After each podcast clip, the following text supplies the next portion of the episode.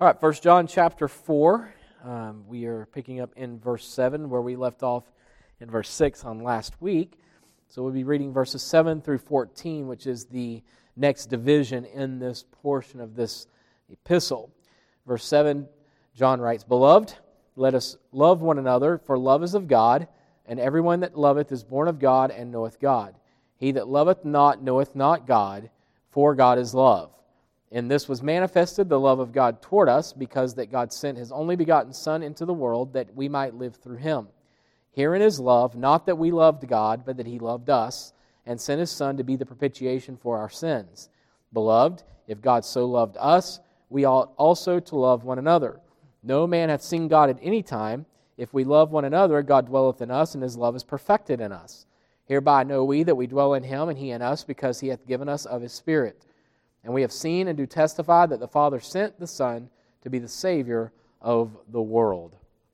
Last week we discovered in our study that the fourth chapter of this epistle begins with John's exhortation for every believer to try or prove the spirits. And while many people have attributed such an exhortation as is given in chapter 4, verse 1, whenever John says, Beloved, believe not every spirit, but try the spirits, whether they are of God, because many false prophets are gone out into the world. Many people would read this verse and have attributed such an exhortation as John provides here to some form of mysticism, as though this is some mystical statement, like try the spirits, prove the spirits, as though there is some test that we're going to put them through or that we're going to be in, in some way uh, mystically able to discern or understand what is true and what is not. And, and, again, in some mystical form or manner or fashion. That's not at all what John is saying, however. Uh, this exhortation or exp- explanation of discernment is in reference to an individual comparing that which one claims with the truth declared within God's Word. So notice it's interesting because he said he kind of sort of explains this and clarifies this in the verse itself. Beloved, Believe not every spirit, but try the spirits whether they are of God, because many false prophets are gone out into the world. This is somewhat self explanatory when you understand what John is actually saying. First of all, he's talking to believers, of course, beloved, and so we know believers have the Spirit of God dwelling in them, correct? Then he says, Believe not every spirit, but try the spirits whether they are of God. So, how would we know whether a spirit is of God or not? Well, obviously, God is Spirit dwells in us, but it's not limited to that alone. God's Spirit also guides us in all truth in the Word of God, teaches us truth from the Word of God. And so when he says to try the spirits, the obvious uh, uh, truth that's being stated is that we are to compare that which is stated by whom? False prophets, people that are claiming to be prophets. We are to take what they say and claim, compare it to that which is absolute. What is absolute? Not your feelings, not even your understanding. What's absolute is God's Word. And so we are to take that which is stated or claimed in comparison to God's Word, weigh it against God's Word, put it up against God's Word, and therefore we realize whether or not this is true or whether or not this is of God or whether or not, or not this is of Satan or of the devil. And so the false prophets are key in this. The fact that he says that the try the spirits to see if they be of God, that is key in this because obviously God's Spirit dwells in us. And believers is key because we are believers in whom God's Spirit dwells. And so this statement John makes has nothing to do with mysticism, has nothing to do with us having some extra biblical discernment by which we are the ones who determine what is of God and what is not. No, the Word of God's already declared what is, what is of Him. He's declared what is of Him. And so we are to weigh all of this and judge all this according to the Scriptures. And so that's what John is stating here. Again, he says, Beloved, believe not every spirit, but try the spirits whether they are of God, because many false prophets are gone out into the world. John emphasized the assurance we have belonging to Christ by the indwelling of the Holy Spirit, yet as well warns that every spirit is not of God. And we are warned in Timothy concerning such.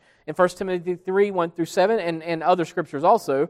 1 Timothy 4, 1 and 2, 2 Timothy 4, 3, 2 Peter 2, 1 and 2, and Jude verses 3 and 4, just to name a few references and instances that we looked into last week and studied through this, but we've seen where these are the, uh, many of these scriptures show us how that there are false prophets, false teachers, people who come in to deceive, and how that we are to have discernment concerning this. But the discernment, again, is not some isolated uh, uh, discernment that we possess. It, it, it's rather the Spirit of God within us testifying of truth. But how do we even know truth? Because of the Word of God.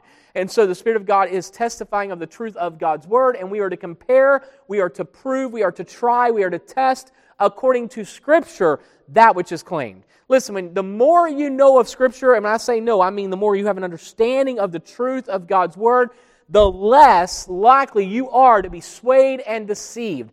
And Paul deals with that as well when he talks about that we are not to be uh, uh, as tossed about by every wind of doctrine. Well, what does he mean by that? Well, the only way we will not be tossed about by every wind of doctrine is if we're anchored in truth. Because if we're anchored in truth, then the, the, the swaying winds and the blowing winds and the swaying waters will not, will not remove us from that to which we are anchored, which is Christ and His truth. And so we are to be anchored in truth and therefore not just tossed about by every wind of doctrine. And the only way that's possible is that we grow in our knowledge and understanding of the Lord Jesus Christ and His Word and His truth. So you must be grounded in truth. You must be rooted in truth. And again, I say to you, one of the great tragedies within the modern day church is that people are much more concerned about being entertained and much more concerned about being uh, uh, uh appeased and much more concerned about being uh, uh, happy and finding a place where they feel like they quote unquote belong or what have you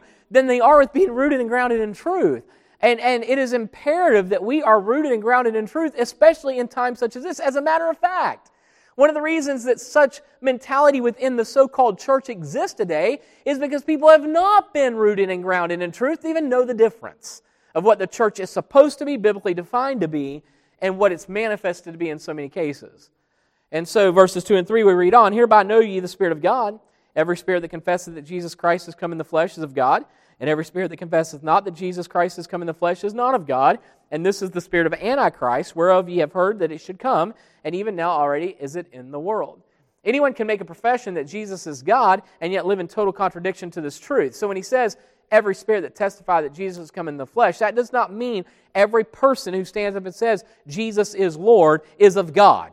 Obviously not. But rather, those who are testifying in this truth, living in this truth, who are submitted to the truth of God and the Spirit of God and, and the Lord Jesus, these are the ones where you see the Spirit of God dwelling in them, living in them, Christ dwelling in them. So he's not merely saying if someone makes a statement, if someone simply says, Jesus has come in the flesh. By the way, if you think about a profession of faith or confession unto salvation, confession unto salvation is not merely someone making a statement of salvation.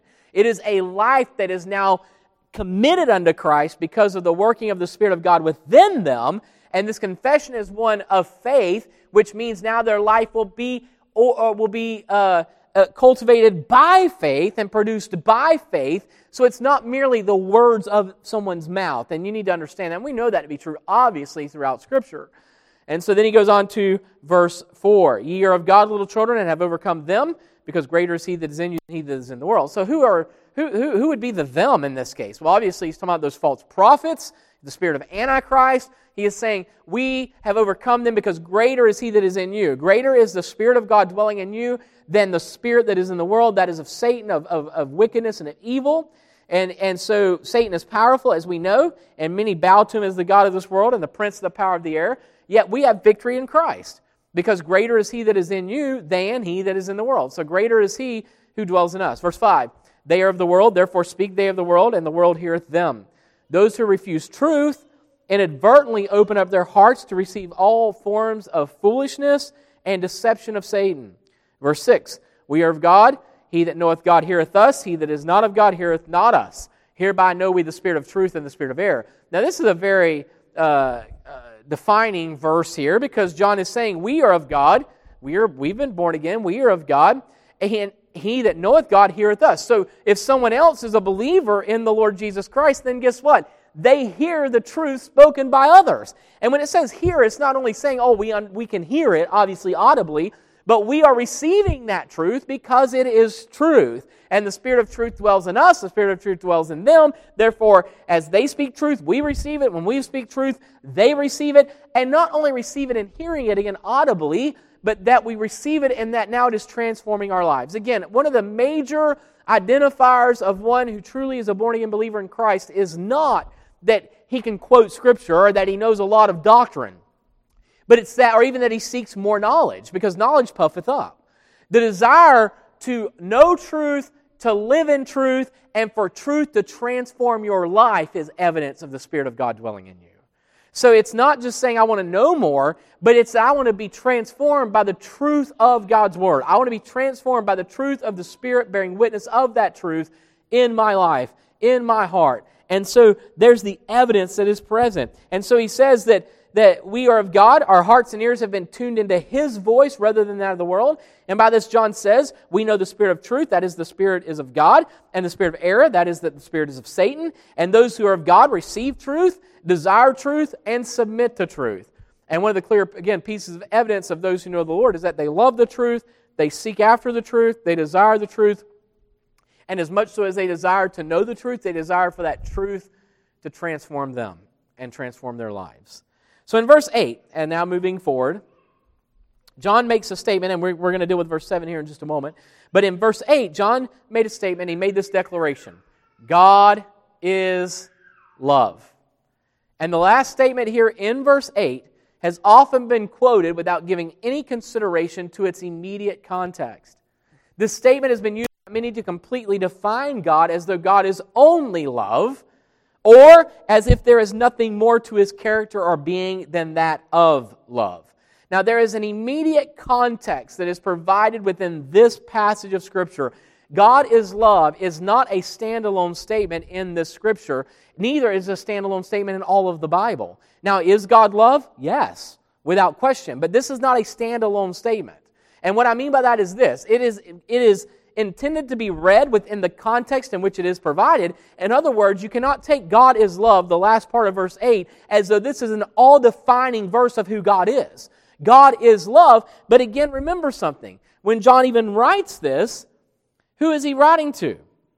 He's writing to his beloved, verse 7 Let us love one another, for love is of God, and everyone that loveth is born of God and knoweth God. He that loveth not knoweth not God, for God is love. So there's an immediate context provided here that must not be ignored, and it is imperative, imperative that we understand this truth. Because otherwise, people will again take this one statement, God is love, at the end of this verse, totally remove it from any context, and now try to define the entire being of God by this one statement.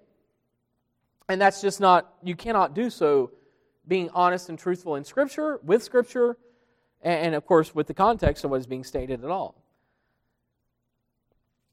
So, John is not using this statement to define the person of God, but rather to explain the truth. And here's what you must understand in this context John is not using the statement to define the person of God, but rather to explain the truth of the significance and irrefutable transforming power of God's love. In other words, John's statement, God is love, is a statement that explains one cannot know or possess God's love without his love transforming them and manifesting itself through them. This is the context. You see it in verses 7 and 8. We'll read them in just a moment again. So within this passage, John deals with God's love and as well the impact that his love makes in the life of the one who has experienced such love. So let's look at verse 7 8 again and pay attention to the last part of verse 8, but do so in relation to the entirety of this context. Beloved, let us love one another. So here John is saying, if you're a believer, if you're a follower of God, let us love one another. That love should be manifesting itself in and through our lives. And then he says, for love is of God. God is the author of love. God is the origin of love. So love comes from him. And everyone that loveth is born of God. Now, wait a minute. If God is the origin of love and we are born of God, then that means that love is now part of our spiritual DNA. We have received His love. We now love because He has loved us. We love Him and we love others because He loves us. Then He goes on to say, Everyone that loveth is born of God and knoweth God. Oh, wait a minute. Now we're talking about knowing God, knowing Him relationally but also knowing Him in growth. The fact of the matter is, if love is of God, I am a follower of Christ, a believer in the Lord Jesus Christ. I now, being born of God, possess His love within me, but also I know Him. And I know this love that He possesses. I know this love which which comes emanates from him in the person of his son ultimately of course so it, whoever everyone that loveth is born of god and knoweth god. Now verse 8 he that loveth not knoweth not god. So here he's making this again making a clear distinction. John is saying if you know god it's only because you know his love. If you know his love it's only because you know god. And he says and therefore love is now part again of your spiritual DNA. It is what is within you now. His love is now flowing from you within you because you've received His love. Then, if you love not, he that loveth not does not know God, does not know anything of His love, and does not know anything of His person, and does not know anything of His character. Now, the next statement, for God is love. The emphasis here is not defining who God is. The emphasis is saying, if you truly know Him, then you know that He is love, but the only way you can know He is love is that you know Him. So you cannot separate the statement, God is love, apart from those who know Him and know His love in the person of His Son. So the people who just go out and say, oh, God is love, God is love. If you don't know Christ, you don't know God's love.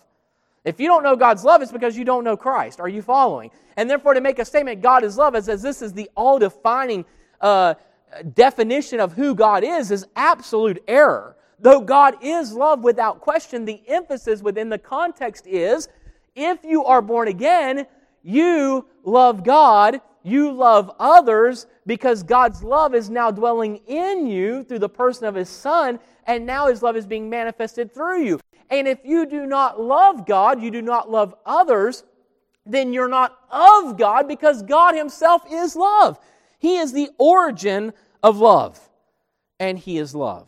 And so you cannot say, I love God and not love my brother. And John's going to get into that later on. You cannot say, I love God, but I don't love church. You cannot say, I love God and I don't love his son. You, it's impossible. You can make those statements, but you cannot those, those claims are absolutely false to make such a claim because if you do not love Christ, you do not love God. If you do not love the church, you do not love God. If you do not love your fellow believer, whether they're part of the local body you attend or not, then you do not love God. And so you know nothing of His love. You do not know Him. God's love literally is, is a spring which continues to flow without fail to those who have been redeemed. And although God's love is beyond explanation, He has revealed His love in our Lord Jesus Christ in such a manner that we can experience His love in the most meaningful manner. And that's because of Christ. So here's what's being said in John 4, 1 John 4, 7 and 8 specifically. One cannot withhold God's love. You cannot possess God's love and it not be manifested and demonstrated through your life. It's an impossibility for God is love. And if God dwells in you, then guess what else is in you? God's love. And if God is dwelling in you and his life is now being lived in you, then guess what's being demonstrated through your life? God's love. That's what John is saying here. So again, is God love? Absolutely. But the context is not an all defining statement concerning who God is. Let me ask you this Is God holy? Of course he is. Is God just? Of course he is. Does God demonstrate and execute his wrath? Let me show you something about God. God is holy, and that is absolutely identifying who God is. Everything about God is holy, but not everything about God is loving. Think about this for a moment. The person who perishes, you can't say, oh, it's such a loving wrath. But you can say this it's a holy wrath. Can't you? You can't say, oh, God is so loving in his judgment of the wicked. No, but he's holy in his judgment of the wicked. So God is holy, absolutely. And it's only twice in Scripture, both Old Testament Isaiah and the New Testament Revelation, that we are told that God is holy, holy, holy. Thrice holy. In both Old and New Testament, that is declared. So, is God love? Yes. But is that all defining of who God is? No. But everything about God, everything God does, everything God has in His purpose and plan is holy. Even His wrath is holy. Even His justice is holy. Even His judgment is holy. Are you seeing this? As is His love is holy. But you cannot say God has loving wrath. Now, his love is demonstrated in contrast to his wrath, and we understand his love even more so because of his wrath. We really can. But that's also including grace and the mercy of God. But you cannot say this is a loving, wrathful act of God. You know, this is a wrathful act of God, and it's not loving. But regardless of whether or not it's loving, it is holy because He is holy.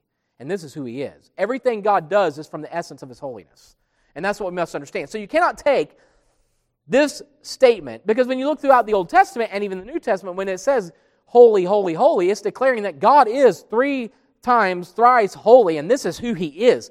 God is love in this context, again, is not simply, or it's not, it's not the purpose of the statement is not to give an all defining description of who God is. It's to say you cannot claim that you know God and you cannot claim that you love God or possess His love without that love also flowing through you because God is love. And He's the very origin and source of love. And so, because of this, for one to make such a claim, eh, John is making this distinction again, as he does throughout this epistle, of the the truthfulness of those in fellowship, the authenticity of fellowship with God, and the hypocrisy of those who would claim to be in fellowship with God and yet possess no fellowship with Him whatsoever. So it's, imper- and it's important, imperative that we, that we get this, that we understand this. So again, don't misunderstand what I'm saying. Is God love? Yes, God is love. But that, again, is not an all descriptive, defining statement of what who God is. It, it, there's a context here that must be recognized and understood. In fact, it's interesting, for then he uses the conjunction for here, does he not? For God is love. For God is love. That's obviously connecting us to what's already been stated.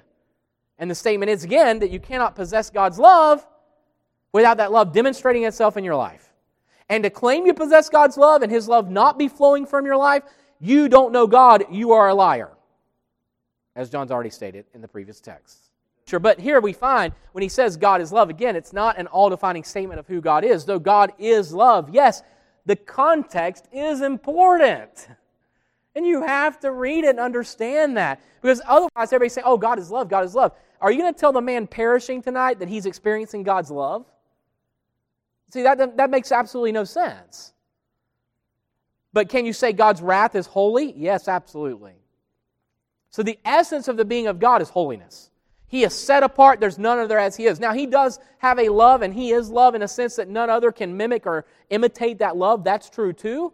But again, not everything God does is out of His love, whereas everything He does is out of His holiness. Everything. There's not anything God does that is not holy. But not everything God does is loving. And that must be understood. But it's holy nonetheless. So one cannot withhold God's love. His love is bigger than we are, and yet He has deposited His love within us. Are you hearing this? His love is bigger than us. And yet, where has He deposited His love? In us. Look at the common logical sense here. The point being, this is bigger than you and me. And because of that, we cannot contain His love without it overflowing from us. You cannot put a gallon of milk in a quart jug without what? Without it overflowing. It cannot contain it all. You can keep pouring, but it's just going to start coming out. That's how it is with God's love in our life. God's love has been deposited in us, but guess what? It is just flowing because it's like a spring. It's just flowing from us. It's not something we can bottle up and put a cap on it, as many would profess or believe to be who have experienced such love cannot contain it within themselves. His love flows from His heart to ours, and therefore from our heart to others. God's love within us produces a love for others, especially those who are also believers in Christ. And in this verse, John emphasizes the truth that if one does not love, then he is not of God, because God is love. If one does not love, he does not know God, because God is love. So, once again, this is not a complete definition of who God is but it is a description of God's love and of God being the source of love, the origin of love, and that his love cannot simply be bottled up and contained within the one who possesses this love. It's important to take notice also that John doesn't just say that God is loving, But God is love. He is the source of this love. So it's not just He is loving, but He is love. But again, not an all inclusive description of who or what God is. Verses 9 and 10. And here John explains further. In this was manifested the love of God toward us, because that God sent his only begotten Son into the world that we might live through him. Herein is love, not that we loved God, but that he loved us and sent his Son to be the propitiation for our sins. Now, it doesn't say the love of God began when he gave his Son. Notice, and that you can't read that verse this way because it even starts out by saying, and this was manifested the love of God toward us. So God's love is an eternal love which is now manifested in time. Hence, the eternal purpose of God, we find in the fullness of the time, God sent his Son in the, in the likeness of sinful flesh. So he sent his Son in the likeness of sinful flesh in the fullness of the time. But the eternal purpose was already purposed and planned, and then in time this began to be manifested. This is the manifestation of God's love. This is not the beginning of God's love. This is not the origin of God's love. It's not that God decided, oh, I guess I'll love mankind and now I'll give my son. No, this is the manifestation of his love to us. As John so adequately stated, and so did Paul in his epistle to Romans, whenever he said, But God commendeth his love toward us, in that while we were yet sinners, Christ died for us. So God commendeth, God demonstrated, God manifested his love toward us. And that's what John says here. And this was manifested, the love of God toward us, because that God sent his only begotten Son into the world that we might live through him. Herein is love, not that we loved God, but that he loved us and sent his Son to be the propitiation for our sins. So God's love was manifested, obviously, through the sacrifice of our Lord Jesus Christ. Ephesians 3 17 through 19, Paul wrote that Christ may dwell in your hearts in his prayer for the Ephesians, that Christ may dwell in your hearts by faith, that you being rooted and grounded in love, maybe it'll comprehend with all saints what is breadth and length and depth and height, and to know the love of Christ which passeth knowledge, that ye might be filled with all the fullness of God. And again, interesting statement here because Paul says his prayer is that you might know the love of God, or the love of Christ, which passeth all knowledge. So that you might know that which passeth all knowledge so that we might experience and realize that which we can never fully comprehend. Because what is its breadth? What is its, its length? What is its depth? What is its height? Paul expresses his desire for those believers to know the love of Christ which passeth all knowledge. And the breadth here, of course, describes its effectiveness to every nation, to all men. Because remember, Jesus did not come only for the Jew. Remember?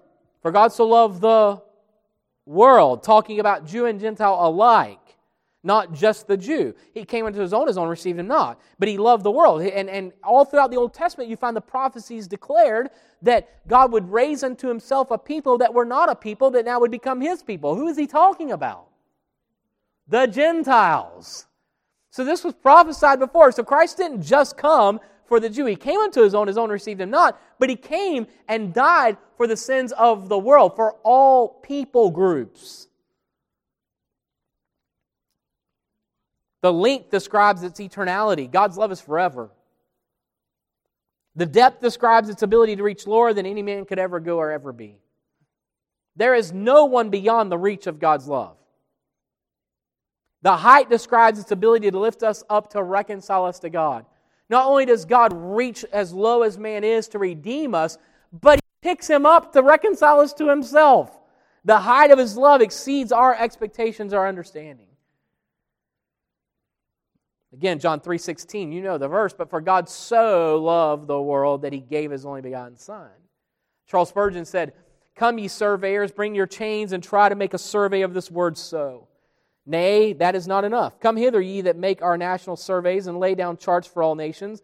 Come ye who map the sea and land and make a chart of this word so. Nay, I must go further. Come hither, ye astron- astronomers, that with your optic glasses spy spaces before which imagination staggers. Come hither and encounter calculations worthy of all your powers. When ye have measured the horns in space, here is a task that will defy you. God so loved the world. Romans 8, 38 and 39, Paul expresses the significance of this love. For I am persuaded that neither death, nor life, nor angels, nor principalities, nor powers, nor things present, nor things to come, nor height, nor depth, nor any other creature shall be able to separate us from the love of God, which is in Christ Jesus our Lord. So, where is God's love? In Christ. Can a man know anything of God's love apart from Christ? No. And this is what's so important in the gospel. Listen, I'm going to go ahead and throw this out here because it's worthy to be said at this point. The gospel is not going around telling everybody that God loves them. That is not the gospel. That is a perversion of the gospel. Because where is God's love?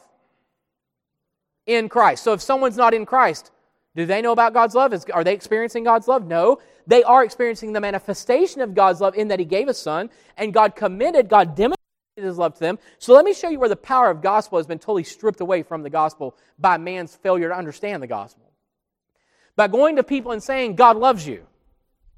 Well, if that's true, God's love is eternal and God's love is unconditional and God's love is irrevocable. So if that is true, then that person's really fine. Think about what I'm saying to you. Or let me ask this question At what point is God going to stop loving them? When they die? Oh, I'll love you until you die, and then I'm casting you in the hell in the lake of fire. No, that's not the gospel. Here's the gospel the gospel is that you are born under the wrath and judgment of a holy God. And you cannot fix this problem. There's nothing you can do to measure up to the righteousness which God requires, which is the person of Jesus Christ Himself. So there's nothing you can do to measure up to God's righteousness to meet His holy standard. You are hopeless, you are helpless, and there's nothing you can do to fix it. As much as you will try to fix it, you can't fix this problem. But here's the wonderful news you don't have to fix the problem. You can't fix the problem. Why? Because God has made provision for us in the person of His Son, Jesus Christ. Now, here's what's so important for you to recognize God has demonstrated His love, as Scripture declares. God has manifested His love, as Scripture declares, to all of mankind, to all people. But here's what you must understand if God's love is in the person of His Son, and does Scripture not declare that's exactly where it is? Is it or is it not in Christ? So God, if God's love has been demonstrated, manifested, and is in the person of His Son, God loved us through His Son. That's what John is saying. That's what Paul is saying. And if that is true, when men are born and continue to reject Christ, they are also rejecting God's love. So men are under the wrath of God, rejecting the love of God. But God has made provision for us in His Son that we might know Him and know His love. This is the gospel. And there's the power of the gospel. You are helpless and hopeless, but God has made provision. You are not in God's love. You know nothing of God's love because you are born rejecting Christ. You continue to reject Christ. Therefore, you are willingly, willfully rejecting God's love. But God made provision. He has demonstrated His love and manifested His love in His Son and there's the gospel. So don't go telling people God loves them. Tell them God has demonstrated his love, God has manifested his love. But if you are not, if you've not received Christ, then you are guilty of rejecting his love. You know nothing of his love. And don't be telling people God loves you. God is not, they're not in God's love. God does not love them as you are portraying he loves them. Because they know nothing of his love. But he has demonstrated that love and manifested that love that they might, those whom he will graciously, mercifully redeem, will be drawn by that love into relationship with him. And by the way, apart from God intervening, men don't want to love God. And men don't want God's love. Here's what men want they want to escape God's wrath without ever having his love. They don't want God, they don't want a Lord, they want a Savior who's not a Lord. They want somebody to do something for them to help them, but yet they don't want him having any rights or ruling or lordship in their life. But that's not salvation at all. Verse 11. Beloved, if God so loved us, we also ought also to love one another. In these verses, John makes the argument that those who have received such love, as we've mentioned, God's love, are to allow God's love to permeate them and overflow to one another. Loving others is not based on their worth or their merit, of our love any more so than God's expression of love for us is based on our merit or our worth. You know, we think we should love people who deserve our love. We really do. That's how we view it, do we not? That's our sinful nature to do so. Listen, your love for others, especially those of the body of Christ, is no more dependent on their worth of your love than God's love for you is dependent on your worth of His love. We love him because he first loved us, and if his love has been deposited in us, then we love others because of his love in us, not because we're worthy of love. Because by the, as a matter of fact, there's not one of us worthy of God's love. There's not one of us worthy of God slaying his son on our behalf. There's not one of us worthy of God uh, sending his son on our behalf. Not one of us are worthy of this. If God so loved us, we not only can but should love each other with that same love. God's love through us. Verses 12 and 13. No man hath seen God at any time. If we love one another, God dwelleth in us, and his love is perfected in us. Now, notice this. If we love one another as followers of Christ, as believers, then God's love is in you. If you love one another with God's love, godly love, it's only because his love is in you. That's what John is saying. And is being perfected in you. That love continually is being perfected. We should fall more so in love with the, with the, the church of the Lord Jesus as we grow in faith and knowledge of He who has loved us we should be more so in love with His truth, with, with God Himself, with His Son, and with His Word, and with the church than ever before because His love is being perfected in us. Hereby, verse 13, know we that we dwell in Him and He in us because He hath given us of His Spirit.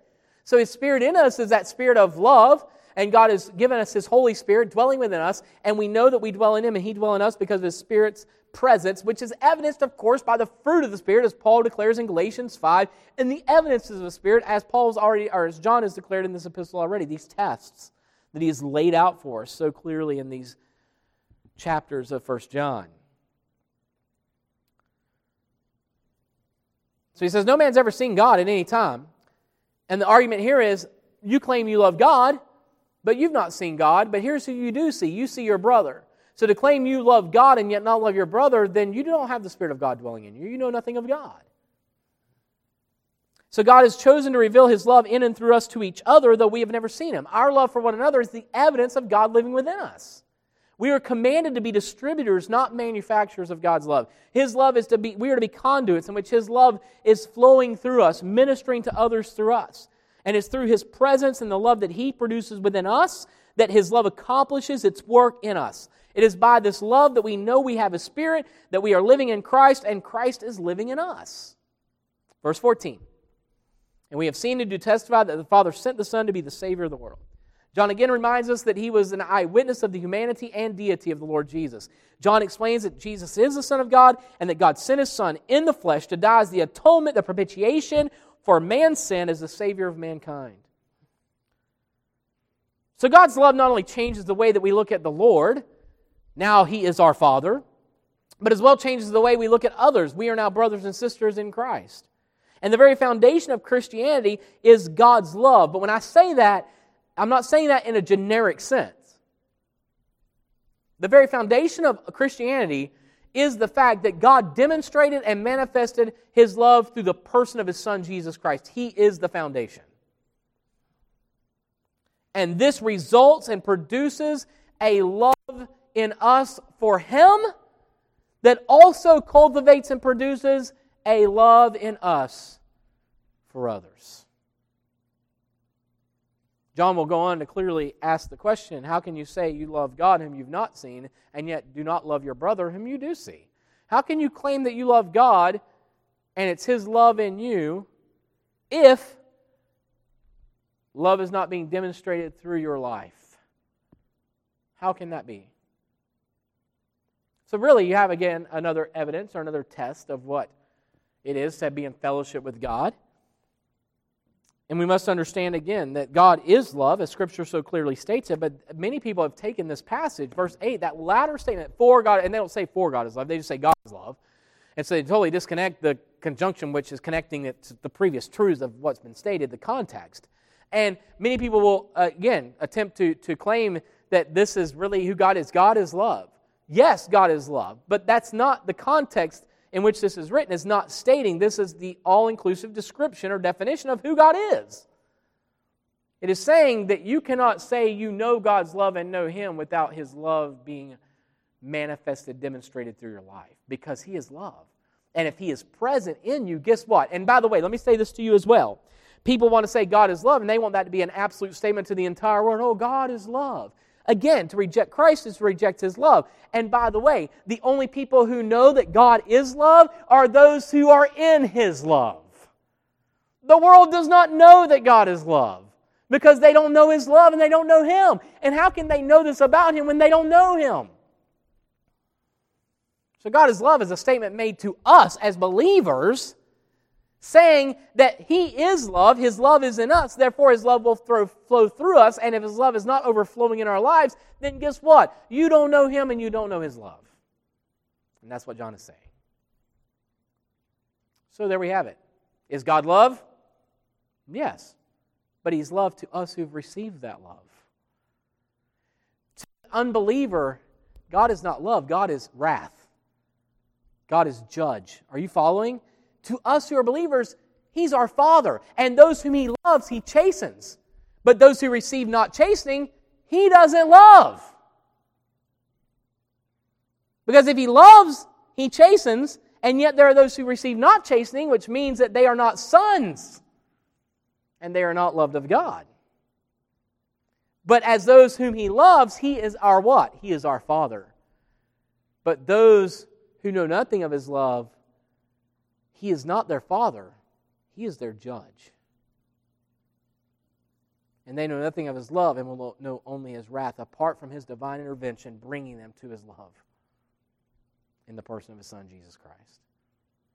You know, the gospel is powerful. When it's understood, when it's declared as the Scripture declares it to be, when truth is declared as Scripture declares it to be, this is powerful. What's happened is men have attempted to water down the truth out of either ignorance or just trying to be pragmatic.